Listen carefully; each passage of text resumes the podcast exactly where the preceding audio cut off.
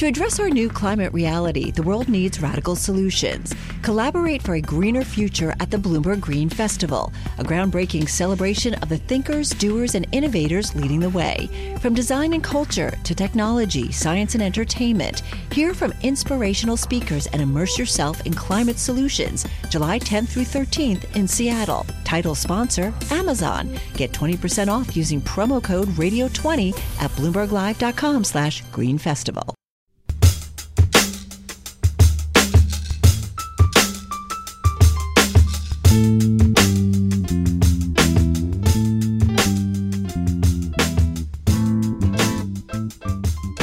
Hello and welcome to What Goes Up, a weekly markets podcast. My name is Mike Regan. I'm a senior editor at Bloomberg. And I'm Vildana Hajric, a cross asset reporter with Bloomberg.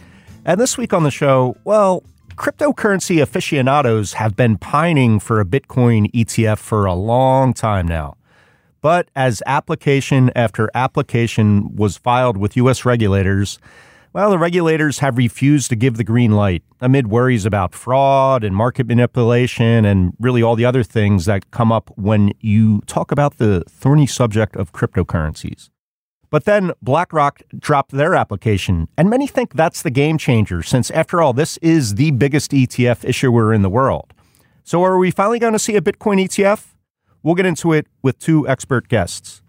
But first, Vildana, I would remark this is also our latest crossover episode. It is. This is like the last one was a great success. Was it? I think so. Oh, yeah. You don't think so? Oh, I'm going uh, to tell Joan Tracy that you said that. I, I, thought it was a great success. It was great success. This will be an even greater successor. well, the the two guests we have on this week, they're from Bloomberg Intelligence. We know both of them really well, and I told them um, you and I are going to basically drill them. Yeah. This is going to be a tough episode for them. Oh yeah, you Yeah. you told it? No fun, no jokes, like very serious. No jokes. All right. Well, we do got to get a cheesesteak recommendation because we have a Philly guy. We You do know- have a Philly guy. You know yeah. my and, tradition. and another New Jersey guy. Yeah. Yeah. That's a lot of Jersey in the house. Oh my gosh, it's so great. Well, we should probably introduce We'll get a pork roll recommendation too. Then. Pork. Roll. Well, don't offend some people. Taylor ham. some people say Taylor ham. Yeah. Not, yeah they I don't- think it's pork. roll. Uh, it's pork roll. This is good. We're already stirring conspiracy or uh, controversy. Yeah. Yeah, but I want to I want to introduce our guests. It's Eric Balchunas from Bloomberg Intelligence and James Seyffart, also from Bloomberg Intelligence. They are great, great ETF experts. I've known them for years, and thank you guys for joining us. Yeah, thanks for having me. I'm happy to be here. Great to be here. Big fan. I, I love the Tracy and Joe Odd Lots crossover, and I also like was driving to Philly one night when I was listening to your episode with Katie, and she said she's never had cheesesteak. Ne- never once And I had almost had to pull over. I was I like, know, well, I, don't, I don't understand how somebody could go to school. I and don't Katie think- Greifeld. Yeah, Katie Yeah. Greifeld's I never can had see it. that. Never. But all right. So first things first, Eric. What's your what's your cheesesteak recommendation in Philly? So I'm not a Philly native, right? So I don't really care that much about cheesesteaks, but I'll take somebody to Geno's or Pat's. They're equally good to me. I just don't. I'm not a connoisseur. I don't know which ones are. They're all pretty good. Yeah. Uh, John's is the one a lot of people will. I'm sorry. Is it Jim's or John's on South Street? Oh my Uh, God, who Jim's, are you? yeah. Do you live there? John's is the I- ro- roast uh, ro- roast pork uh, emporium. This is like a New Yorker not knowing like the Broadway show to go to. Okay, but the J- uh, Jim's has a line usually going around Yeah, the block. yeah, yeah, yeah. But I'm yeah. not waiting in the line for a cheesesteak. And, and you know exactly. what? The other thing is, you I- are a true Philly guy. Then I have this other thing, which is like, I have a limited amount of calories. As I get older, my metabolism's lower. And I don't know if I want to spend that big of a calorie intake on a cheesesteak. Sometimes I'd rather have like Mexican food or I go to Chick fil A a lot with my kids. Like, I just, I don't know. I, cheesesteaks never really come That's- up that much for me. This That's is not fair. the answer I was expecting. that's fair. Now you you expected more enthusiasm. Yeah. How long have you been living in Philly? Uh, 18 years? Yeah. Come on. I mean, I eat them. Like, I went to the Eagles game, the pr- practice they had at the Linc last Sunday. Oh, nice. and I went to uh, get food and I got a cheesesteak. Yeah. And it was delicious. I think it was from Chicky and Pete's. Yeah, yeah. and I think they it was good. spot in the Linc. Yeah. But I wasn't like, oh, this is only like an 8 out of 10 and the one at Jim's. I don't do that. They're all pretty good. All right. We got to transition to the uh, subject How? to the subject that will get Eric excited here. Bitcoin ETFs. Bitcoin ETFs. So, I guess my first question is BlackRock files their application. Everyone assumes they know something. Is that is that fair? Maybe they know something, but you know, BlackRock is the biggest asset manager in the world. Larry Fink is very well connected. A lot of people who worked in the government now work there, and vice versa. Uh, they helped the Fed buy ETFs in 2020 when the uh, the market needed liquidity. So BlackRock has more of a reputation than just being like an ETF issuer, right? So when they filed, it was a whole different ballgame, in my opinion, because it's even if they don't know anything or don't have any like I don't know wink nod from the SEC that this is going to happen. The fact is, they are generally like to bring a gun to a knife fight. This is a firm who doesn't like to lose, who knows what they're doing, and they must see something. Yeah. They have to have had. I'm sure they had multiple meetings. They went over all the stuff that we know, which is Gensler said no, this, that, and the other, fraud manipulation. And they said to themselves, nope, this makes sense. That is what is the difference maker. Could part of it be that all this enforcement action we've seen this year has not been targeted at Bitcoin? You know, it seems like the SEC is kind of letting Bitcoin do its thing. Do you think that plays into the, the rationale? So that's part of our argument for why we've publicly stated we thought there was a 65% chance that these spot Bitcoin ETFs are going to get approved. The SEC is going after everything else. They're going after all the altcoins, these weird institutional sales, the ICOs, these different things. They're not really doing anything with Bitcoin. If you look at Gary Gensler, any of his speeches that he's given, testimonies in front of Congress, he says, the only thing I will say that's not a security publicly or the one I'll name is Bitcoin, right? So he, he puts it on a pedestal by, on its own. And there's some recent inclinations that we're getting that they might be kind of like Bitcoin, obviously, tier one on its own, not a security. It seems like there might be pushing Ethereum a little bit closer to that than we initially thought. But everything else, for the most part, based on the lawsuits against Coinbase itself, Binance, all these other things, they are not done going after those things. But there might be kind of a bit of a changing of the guard as far as Bitcoin goes, and maybe a little bit of Ethereum too. Okay, James, can we just take a step back and maybe you can lay out the field? Like, what does the actual race and the competition look like? We have a ton of issuers applying for spot Bitcoin ETFs. Who who is part of this race, and like, how did we see all of this play out over the last two months or so? If we start, we have to go back to ARK, Cathie Wood's ARK, and 21 Shares, which is an ETF issuer in Europe that has launched a bunch of crypto ETFs. They refiled for their spot Bitcoin ETF application back in April. Yeah, April of this year. I think it was April 25th. Yeah, that's pretty good. Thank You've been you. covering this pretty well. so they were the only one that was active when BlackRock dropped their filing on June 15th. And they were almost certainly active because another player that is tech, while technically they don't have a 19b4 uh, filed, which is what you file for a rule change. In this case, the rule change to launch a Bitcoin ETF is Grayscale. Grayscale launched and owns GBTC, which is the Grayscale Bitcoin Trust. Billions of dollars in there. It's not an ETF. It doesn't trade like an ETF. There are a lot of inefficiencies there. They are suing the SEC, trying to convert GBTC to an ETF. That decision is due sometime in the next couple weeks, potentially months, but it should be in the next few weeks that we should get a decision on that Grayscale ruling. So Grayscale is the other key player here. Then you have BlackRock entering. Then we have Bitwise, VanEck, WisdomTree, Invesco, who's partnered with Galaxy. Galaxy is Mike Novogratz's crypto company. Then you have Fidelity, Valkyrie, and Global X, all that have applied for spot Bitcoin ETF. So there's those are all like huge names in the ETF space, asset management space. They, this is not like nobody's trying to launch these things. So, so what is that? Eight or nine total? It's ten total. 10 Global total. X just filed last week, actually. So, is there enough demand to rationalize 10 Bitcoin ETFs? Are some of these, do you think they'll, they'll pull their plans if BlackRock gets approved? Like, how do you see it shaking out? Well, let's let's assume they all get out around the same day.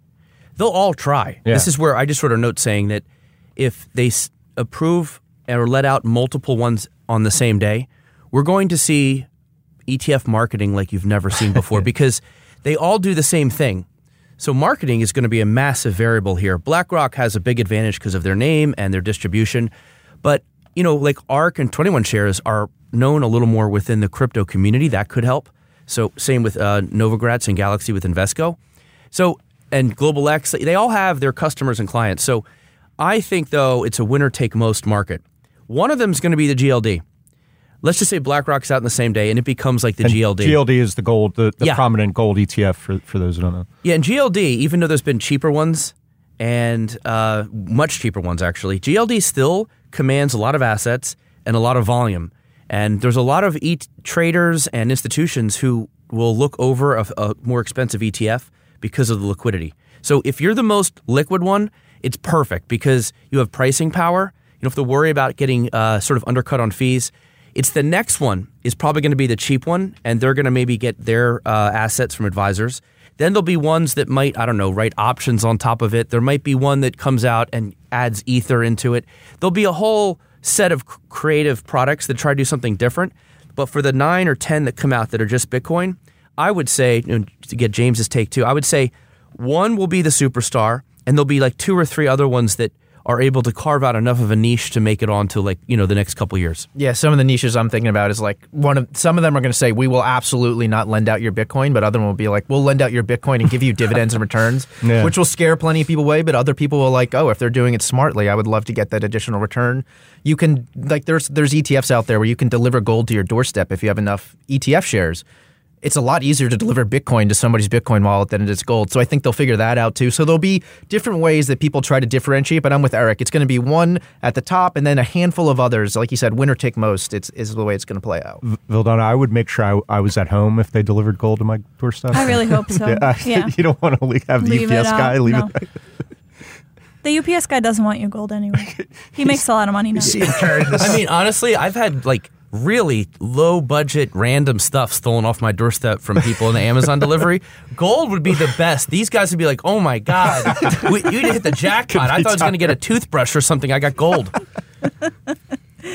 Okay, James, can we talk about what actually might happen with the approval process? Because there's a lot of, I guess, questions around this. Like, is it the case that we would see all of them go at the same time? Is that something the SEC would want? Or is there a an advantage to having filed earlier than the rest?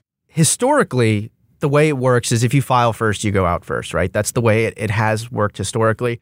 If you look at BITO, which is the Bitcoin futures ETF that launched, that is a slightly different process than the 19b4 that we're doing talking about the spot Bitcoin ETFs, but it launched first a couple days early because they filed first and it commands the market. It's 98, 99% of the volume, 95, 96% of the assets. Like and the SEC got a lot of flack for basically being a kingmaker. So we've got from conversations we're hearing with other people that are having with the SEC, they don't they probably don't want to be a kingmaker.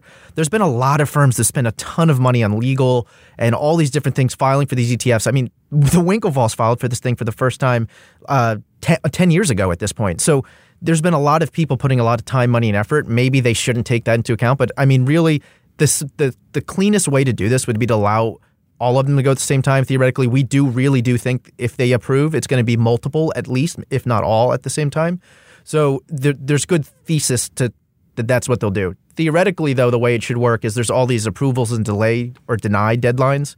And usually they just wait till 240 days and then they approve or deny, right? The average time is like 220 20 something days. So for the most part, they take the full time and then they approve. But as Eric has said, and he can get into a little bit more, this is like a completely different situation. We have the grayscale lawsuit against the SEC, which we're expecting a decision on. So we're waiting for that decision. If eh, obviously if grayscale loses, it, it changes our odds. All of a sudden, we're probably not at 65%, but we think grayscale is likely to win this, right? So the timeline is weird. Is is there going to be some day after that decision comes down where they just the SEC says, "All right, they have 45 days to do what's called an en banc hearing, which basically just means they'll rather than a panel of three judges in the grayscale, they'll include all 16 or 17 judges on the DC uh, Circuit Court of Appeals, and they all come back and be like, "Did these judges do this right?" Essentially, so it'd be a little bit more time. But assuming the SEC doesn't do that, there's going to be some language in the opinion that says what the SEC needs to do. And there'll be some time where the SEC either needs to deny grayscale again for different reasons or approve it. And this brings up this sort of thesis, and it's not been confirmed at all, but this is I've, many people have come up with this possible thesis, which is why BlackRock filed. Somehow BlackRock thought, okay, we're going to file, and what they did that was novel is they included a surveil- surveillance sharing agreement with Coinbase.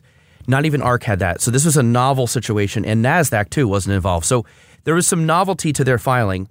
The, the thesis is that, well, BlackRock filed because then if the SEC loses to Grayscale, the SEC can save face by saying, well, we were waiting for an SSA with, with Coinbase. BlackRock provided that. Therefore, we're going to let them out. That's why we didn't let you out.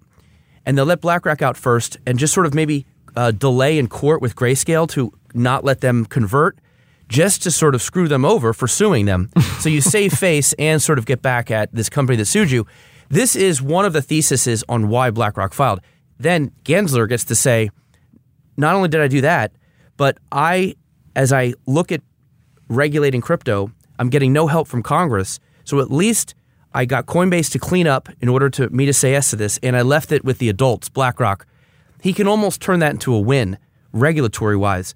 So you could see this is again all thesis, but you could see how that kind of makes political and practical sense, Yeah. and explains why BlackRock would have filed. Uh, thesis or a little bit of conspiracy, theory Conspiracy there. I theory. think, uh, Oh yeah, uh, no, I I, I tell James all the time. I, conspiracy thesis, we'll call it. You ever see the movie JFK? Yeah, yeah, yeah. I feel like Jim Garrison.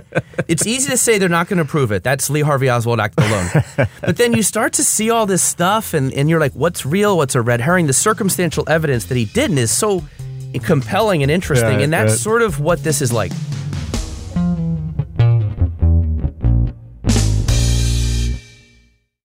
To address our new climate reality, the world needs radical solutions. Collaborate for a greener future at the Bloomberg Green Festival, a groundbreaking celebration of the thinkers, doers, and innovators leading the way. From design and culture to technology, science, and entertainment, hear from inspirational speakers and immerse yourself in climate solutions. July 10th through 13th in Seattle. Title sponsor Amazon. Get 20% off using promo code Radio20 at BloombergLive.com slash Green Festival. But talk about the surveillance sharing agreement and how important it was because then all of the issuers that had also filed for a spot Bitcoin ETF had to go in and add surveillance sharing agreements, right? Yeah, so all the denials I said the Winklevoss applied 10 years ago, right? And every denial has basically said they want to, and I'm going to, in putting quotes, a surveillance sharing agreement with a market of significant size. So the question is, what is a regulated market, which isn't it sounds like yeah i know what it is but there's no re- the, the sec has refused to exactly define what that is because they like to have a little wiggle room and they also haven't defined what a market of significant size is right? So they will do things to back into whatever decision is made from above. So if gary gensler and the politicians that he worked with and reports to decide they want to approve this they'll figure out a way to do it and meet those requirements. So if we look at the bitcoin futures etfs that went through this 19b4 process the sec approved it by saying it met those metrics because the CME Bitcoin futures market was the only market for the CME Bitcoin futures ETFs. So therefore, it's a regulated market of significant size, which is just like weird to back into, right? So the argument here for Coinbase is are they a market of significant size? If you just look at Bitcoin trading volume, they probably aren't because because Binance makes up 60% of the global trading volume. But if you look at just US trading, Coinbase is the dominant player. And if you look at US dollar trading specifically, they are by far and away the dominant player because all of Binance's stuff is with stable coins and all these other things. So the SSA, the question is, is the SSA a market of significant size? I think I could easily make the argument that it is, specifically for US dollars, but it's not a regulated market under what you would normally consider to be a regulated market. But again, Bitcoin isn't a security, so it's not going to trade on a regular regulated SEC exchange. Yeah, and a lot of this wasn't really put on gold when it launched. Gold is is the same thing. It's a, it's like a commodity. This is a unusually high bar, in my opinion, versus when gold came out, and that's what a lot of people are arguing. And this leads me to this whole idea of just like he's just not that into you. You know that that movie. Gensler just doesn't like crypto, and that's just the way it is. And so we also, in our calculus, factor in the political angle, and will this become politically untenable for Gensler? Because there are some Democratic congressmen who are actually moving over and sort of becoming more pro crypto. Right, right. And if if he sort of feels it from them, and now he's gonna if he loses grayscale, it's more egg on the face because they just lost another lawsuit on these spikes futures things. It's possible he's in he's in a position where it's it's the politically right move, and then they're going to make up whatever legal language to fit that they they want anyway. So our thesis is that the the language they use is you can change it. Yeah. Th- they'll just make it work if they want to do it. But he, didn't he? He made some comment on Bloomberg TV to the point of, "Hey, I'm only one vote on the commission that that uh, Yeah, l- little in." old me. I'm just yeah. We thought that was interesting. He never spoke like that before. He said, "I'm just one of five commissioners." When Kaylee asked him about the Bitcoin ETF, Yeah. and that's interesting because when the last one was denied, three said denial, but two dissented and said you should have approved it. So it's three two. So if one defects, Mm-hmm. he, he has he's in trouble.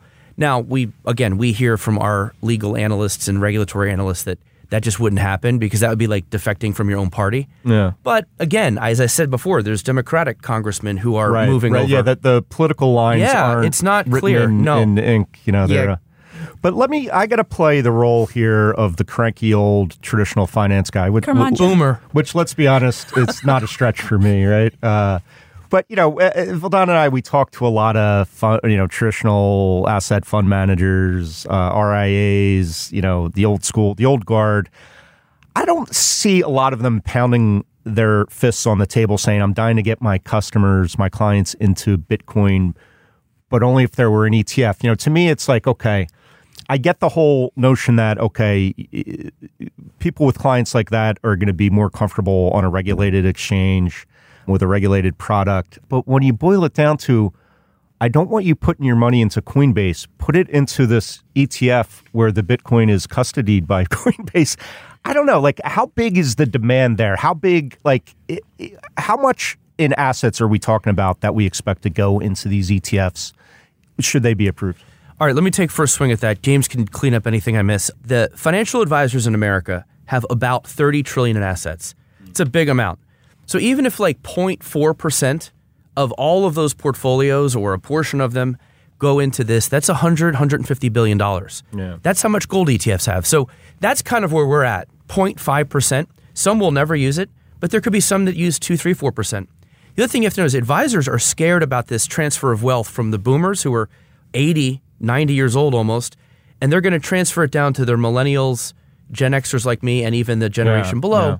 And the boomers are going to want to, I mean, the advisors are going to want to look uh, hip and cool to what the younger people want.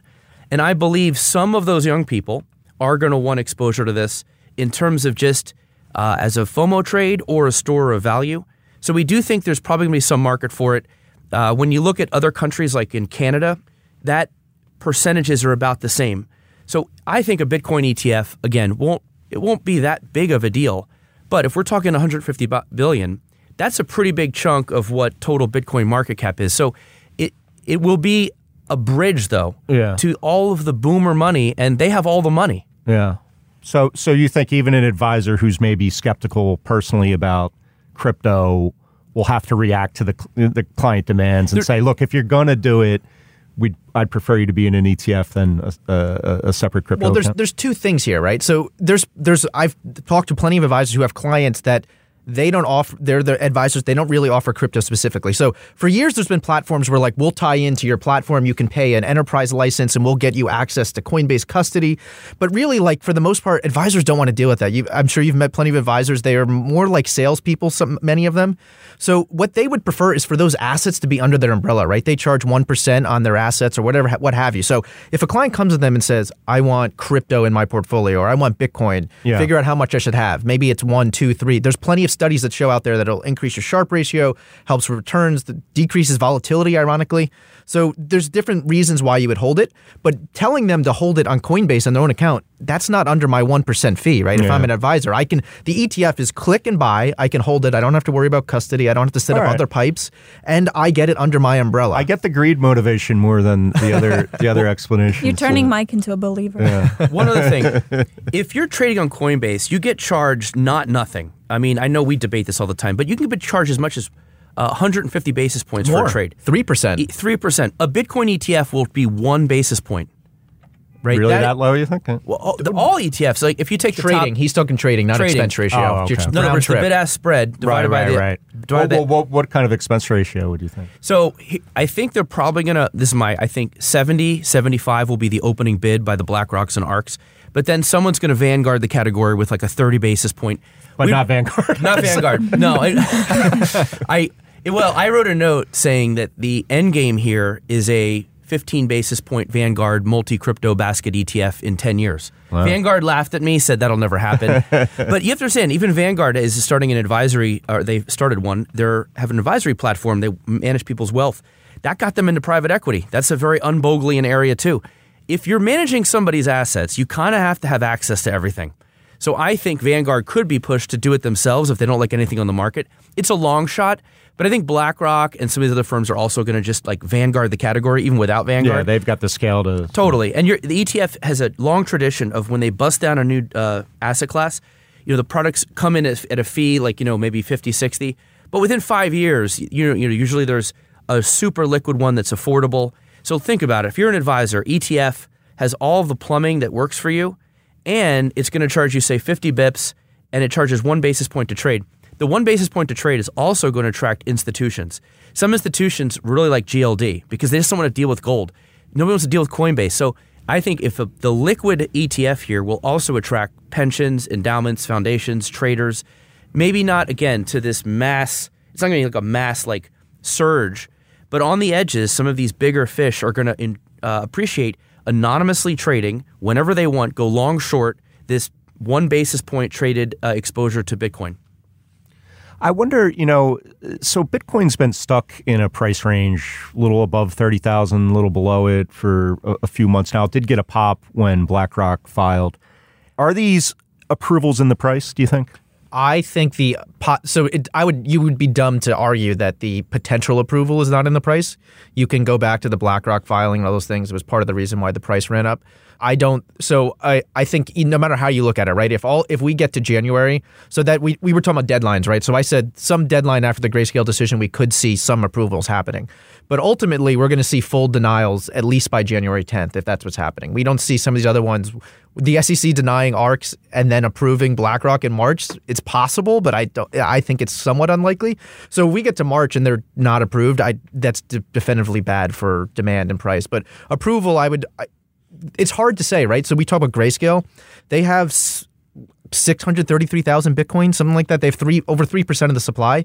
So all of a sudden, if GBC can convert to an ETF, it's trading at a massive discount, 25% ish right, right, now. Right.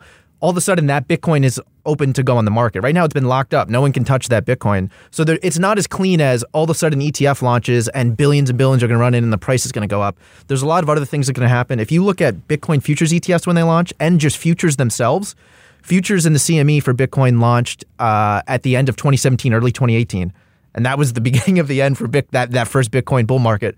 Bitcoin futures ETFs launched in late October of 2021 again right at the peak of the Bitcoin bull market in 2021. So it's not. It also right. opens new avenues for shorting and all these other things. It's right. not just as clean as all of a sudden the herd is coming and hundreds of billions of dollars are going to buy Bitcoin. The mar- markets were designed to surprise you and yeah, exactly. Well, this is that classics uh, yeah. buy the rumor, sell the news. Yeah, yeah. Uh, that's what's going on in my opinion, and we got to be careful because we we're asked on these some we go on these crypto spaces and podcasts.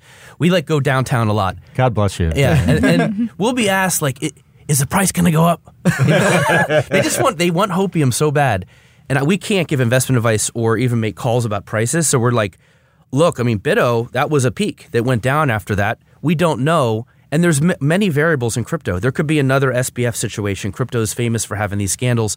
I don't know. All I know is that over time, an ETF would be a legit bridge from all of the boomer money in America to Bitcoin, not and everybody's not going to flood over, but that bridge can't hurt, and over time probably will uh, will probably result in uh, a good amount of bid orders.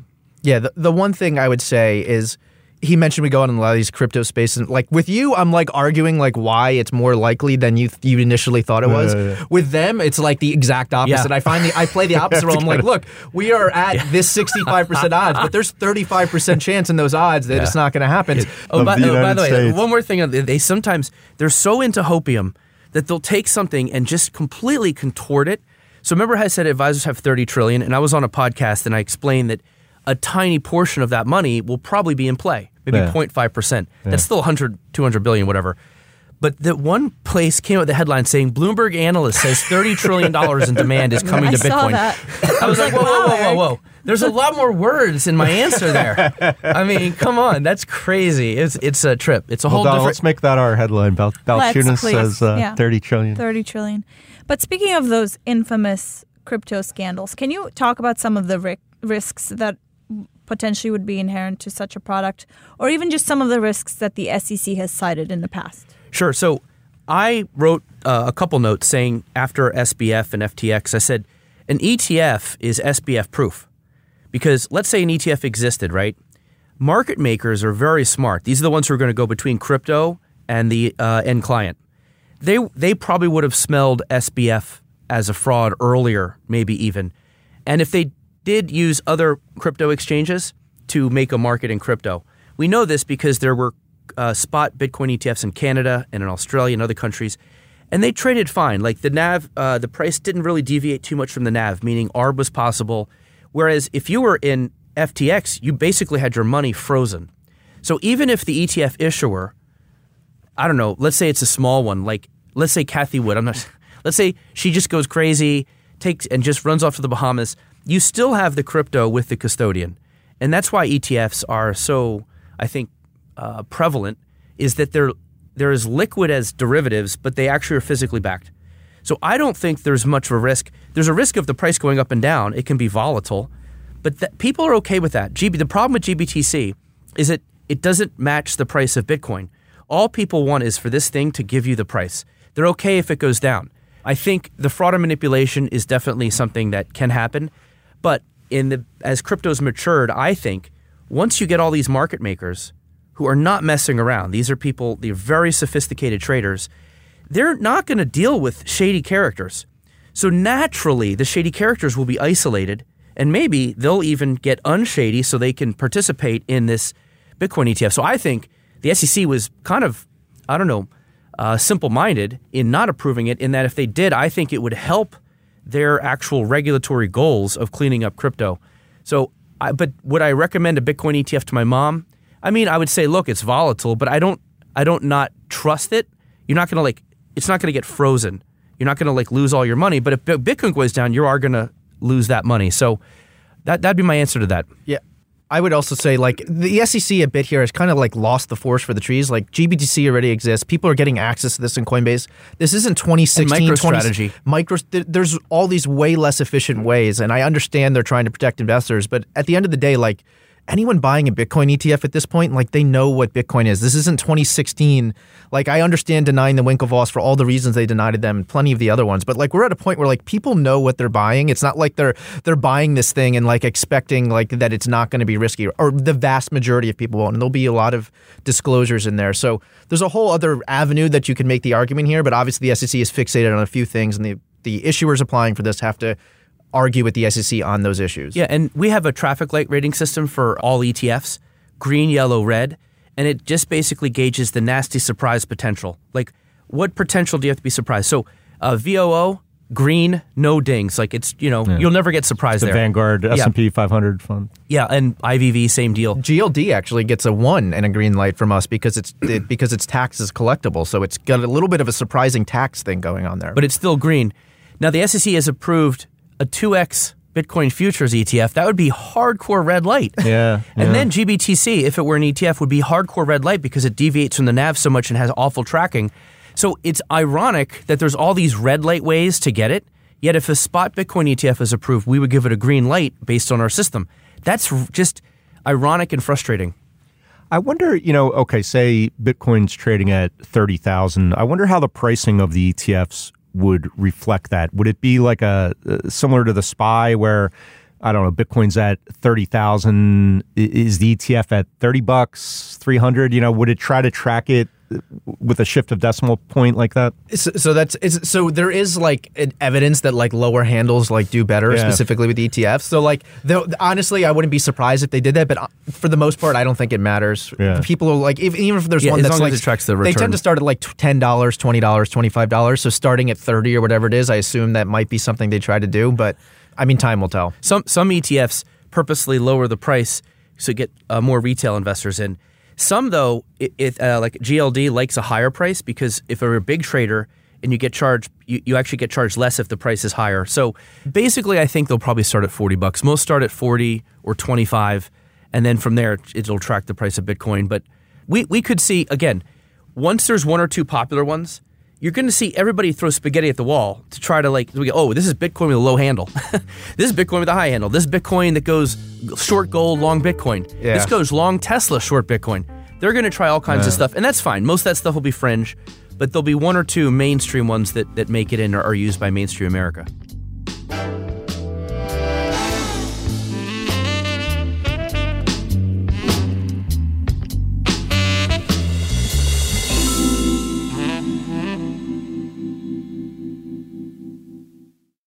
Do you love Elon Musk?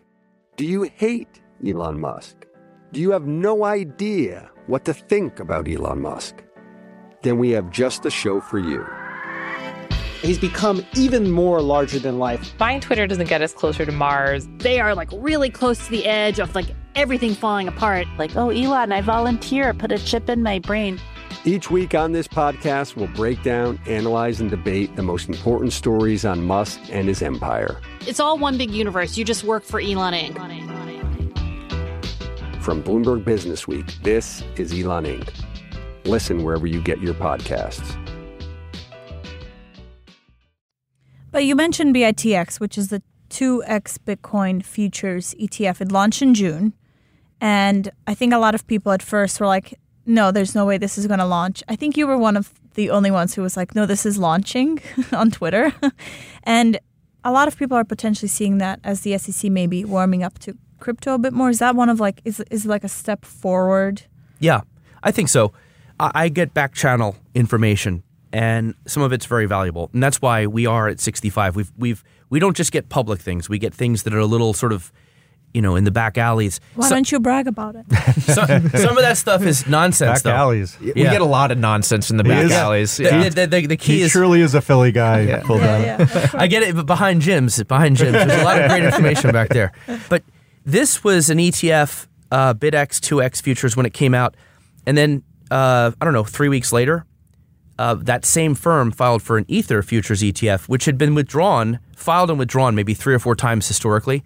And in May. And they- just in they- May. They had been withdrawn Yes. in May by a bunch So- of issuers. they file and then like another 10 people file and then i hear back channel the sec is actually okay with these and so we are we handicapped it at 70, 75% just in case that information was bad but now we're we're in like two weeks since the first filing and most of the withdrawals happen within six days so we're well beyond the normal time they withdraw so it looks like they're going to let ether futures uh, come out which again if they let bitcoin futures it almost it's a it's one step in my opinion onto the spot but it does show the SEC can have policy changes because we also argue with these people on who are like anonymous on Twitter who are like ex regulatory guys and they'll like they'll say they're never going to do this. They're always I don't know they lean negative. I think they just hate crypto.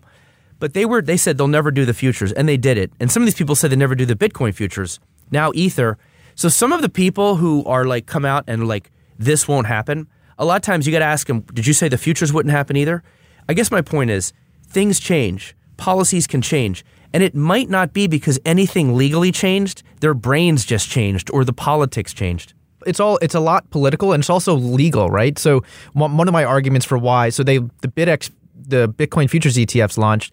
I mean, theoretically, the way that process works is you file, and after 75 days, you can list. And for BitX, they filed and it wasn't withdrawn. And but really, the way it usually works is the SEC just back channels to the the asset manager that applied, right, and says, "Hey, can you withdraw this?"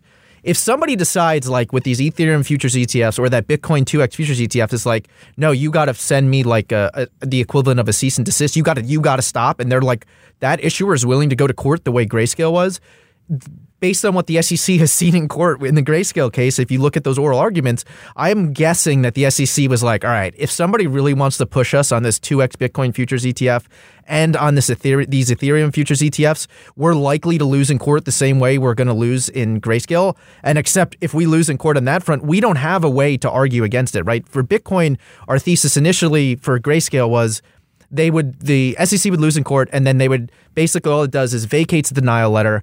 And before BlackRock filed, we were like, the SEC is just going to find another reason to deny, deny this thing. They'll they'll lean on there's no custodians we trust. There's other reasons they could say why they deny. You don't have any of any reasons really on Ethereum futures or 2x Bitcoin futures ETF. And just to get into the whole how Cannonball Run this whole thing is, this reminds me of Cannonball Run. Everybody's I, I, I'm the only one Yeah. in the room old enough to get Uh, that okay. reference, Rat and I thank you for that. I, I, Burt Reynolds over here. Uh, remember Sammy Davis Jr. and D. Martin dressed up as priests? The whole the movie was about who can get from New York to L.A. the fastest. But you obviously, if you get busted by a cop, it's going to slow you down. So some people tried to pretend they were an ambulance. Some people drove a Lamborghini. they all tried these interesting ways. Whoever gets to L.A. gets a million dollars. Right. It reminds me of this. And so in the Ether futures, what we've already found is that somebody said, "Oh, we're going to change the name and strategy of a current ETF," and that process is a little shorter. So we're going to see if the SEC allows a name change to cut the line to come out before the regular filer. So there's Oh, all of the, yeah, there's all this jockeying because again, if you get out first, you have such a massive advantage. But to James's point, there has been some of a history of better to ask for forgiveness than permission with the SEC and to just push them and push them and sometimes override them. It, people have had some success, namely the uh, Latin America real estate ETF that converted to a pot ETF before the SEC was comfortable, and the SEC just sort of like, oh, fine, whatever. The SEC did come out after that and was like, don't do this again. But, but Val- Valkyrie is the company that filed for that name change. Yeah. They have a Bitcoin futures ETF they launched. And I mentioned BitO has 98% of the assets. So BTF, it, it doesn't really have much in the way of assets, right? So they were just like, we're going to go this way. Yeah. They jump in front of volatility shares. By about a week. Yeah, and Bitwise sees that Valkyrie does that, and Bitwise also jumps. They're changing their Bitcoin futures ETFs to hold Bitcoin and Ethereum. So they're also jumping in front of the volatility shares, which was the one that was the first to launch the Ethereum. And this is just the undercard. This is just the undercard race to the real race. So there's two races going on constantly. James and I were frazzled. Every day there's something new, uh, and it's just. I tell people this is the most one of the most fascinating stories because, especially with the spot Bitcoin, it's the largest asset manager, the highest rungs of finance, government, and the, and it's and the bridge to this crazy underworld. All Yeah, these elements, and there's a clock, and it's a race. So it's hard not to be completely compelled and just sort of, you know, uh, fascinated by this. Although not everybody on our team is as into it as we are. I told Athanasios, like, look, if they take you guys to the psych ward, I'm, gonna, I'm I'll be here for the team until you come back. Well, and the the sort of blurred political lines make it uh, more fascinating. Yeah, there's so many issues in modern life, or left and right. You know, there's there's no crossing in the middle, but the the, the blurry political lines I, I find fascinating. But I think what I've, I've learned today is I should file for a single stock MicroStrategy ETF and, and beat everyone. What do you think? Like a leveraged one? Leverage, and you might do well. Yeah, you have to leverage it. Two x. But Three- anyway, just go uh, with 3x. Eric and James, such a treat to uh, catch up with you guys and, and hear all about the B- Bitcoin ETF. We can't let you go just yet. We're going to do our craziest thing, but I feel like it's finally time for me to reveal my favorite cheesesteak. I'm a heretic. No as one well. asked you. I just I'm realized. a heretic as well. I know. It's Sorry. You'd think you would catch the bait on that. You know, No. that catch the hints. I'm a bit of a heretic. The best Philly cheesesteak is actually in Atlantic City. White House subs in Wow. Atlantic City. Just going to throw that out there. And now we can get to our craziest You're things. really you're really stirring the I am. Ho- Hold I on. am. What makes it so good? Just the ta- the s- extra something, or do they use Cheez Whiz? I uh no, I think I think it's either provolone or American. I, it's the bread. So ninety nine percent of your Philly cheesesteaks are on the Amoroso Bakeries roll, which is a fine classic cheesesteak roll. Uh, White House, I think they bake their own bread and it's delicious. It's absolutely great. So, all right, time for our craziest thing. I don't know if they warned you guys about our gimmick here, the craziest thing we've seen in markets this week. Vildana, why don't you get us started? All right. Okay, mine is about Taylor Swift. Oh, okay. Shockingly. Who who is not in the market, but She's not in the market, but listen to this. This is from a New York Times story.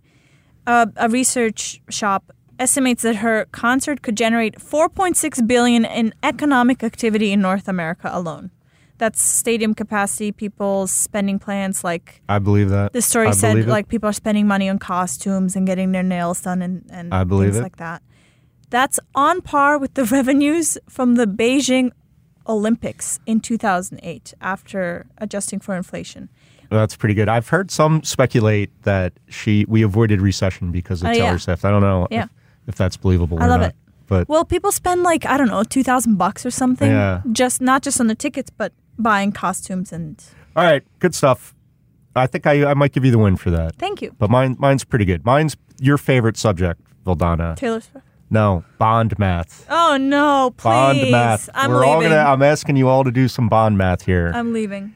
Country Garden. Have You heard of Country Garden? It's the uh, struggling property developer in China. It's kind of teetering on the, the verge of bankruptcy default. It actually suspended uh, this week uh, trading of its bonds. We are recording on Monday, so keep that in mind. This these numbers may move, but I want you, all three of you, in our game show, The Price is Precise, need you to guess the highest yield that Country Garden's bond maturing in January of 24, 2024, so in a few months. What do you think the highest yield this thing offered in the past week? Offered. Right. So Oh, in as, recent as, days. as you In know days. very well, and when the price of a bond course. goes down, I know this so its well. yield goes and up. what's All wrong, what's well. wrong with this uh, company? They're they're basically teetering on the brink of Okay, bankruptcy. gotcha. China, China's It's uh, distressed. Chi- yeah, China's uh, real estate I'll market open. is. I'll open with twenty eight percent. I was going to go with 24. 44. All right, your all your answers are in. Would it help if I gave you the price of the bond? No. It traded below nine cents on the dollar. You want to change your answer?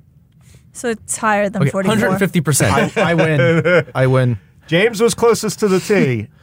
2,978% was the Wow. yield on offer for a country. This is why I should have done forty one percent. Like Price is Right. yeah, you always got to go. Yeah. Well, you went first. So It's true. Yeah. I'm gonna change my my pick though. That's All right. that is a crazy stat. Congratulations, James. Nice job, James. Thank you for having me. I've And always great- wanted to play The Price is Precise. Yeah. That's everyone's dream. James, do you have on a craziest trade. thing? Uh, craziest thing in markets? Yeah. Obviously, the fire that happened in Maui is devastating, but ho- there looks like people are starting to blame Hawaii Electric, and they're down 40%, 35% today, 40% today. Yeah. So that stock is taking a crater right now. Yeah. You don't want to own a utility stock when a wildfire breaks out. That's Yeah. sure. How about you, Eric? You got anything crazy for us? Uh, I mean, I don't know. Something I just keep thinking about is the returns of the Qs this year, and we have this debate on our team because we have a lot of international people on the team. Yeah. There's just something about America and that index, man. There's something that you don't get in other countries in the Qs. It's up 37%. That is just an astonishing haul, especially when we're not even sure the Fed's done hiking completely. But that index, it's just really, really powerful. And compared to the rest of the world, international has these like six month runs, and it's like back to the Qs and these like really innovative companies in that index. So that's something that I'm thinking about that we're actually going to do something on, and we talk about a lot. I don't know if it's not financial news, but today on IQ we are talking about the 37% return in the Qs this year. To me, that's just we take it for granted almost. It's almost like uh, Jordan scoring like 55 points, eh, whatever. It is pretty wild. What if all mutual funds changed their benchmark to the Nasdaq 100? How, how do you think? Well- you think that would fly? Morningstar did a study, and over the past 15 years, not one growth manager was able to beat the Qs. Really? Yeah. For that for the 15 year period. Yeah, there now and there's Now, a- that's a good crazy stat, isn't there. it? Yeah, there's a couple. There's a couple funds we found over the past five to ten years that have beat it.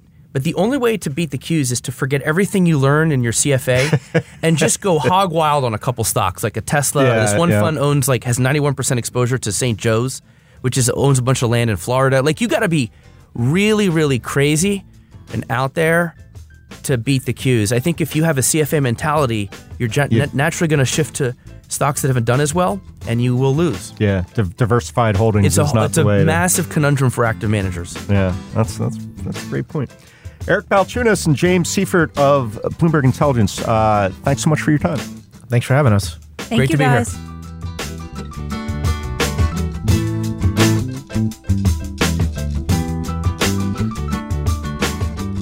What Goes Up will be back next week. Until then, you can find us on the Bloomberg Terminal website and app or wherever you get your podcasts. We'd love it if you took the time to rate and review the show on Apple Podcasts so more listeners can find us. And you can find us on Twitter. Follow me at Reganonymous. Vildana Hajric is at Vildana Hajric. You can also follow Bloomberg Podcasts at Podcasts. What Goes Up is produced by Stacey Wong. Thanks for listening. See you next time.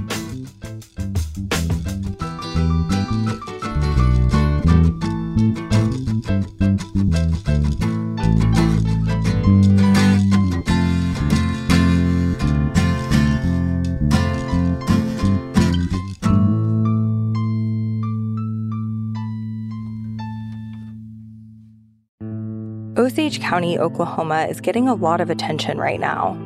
It's the setting of Martin Scorsese's latest film, Killers of the Flower Moon. The movie is based on a book about the 1920s Osage murders, when white men poured into Osage County and killed Osage people for their oil wealth. I'm Rachel Adams-Heard, the host of In Trust, a podcast from Bloomberg and iHeartMedia. For over a year, I was reporting a different story about other ways white people got Osage land and wealth, and how a prominent ranching family in Osage County became one of the biggest landowners here. Their ranching empire was built on land that at the turn of the century was all owned by the Osage Nation. So, how'd they get it? Listen to the award winning podcast In Trust on the iHeartRadio app, Apple Podcasts, or wherever you get your podcasts.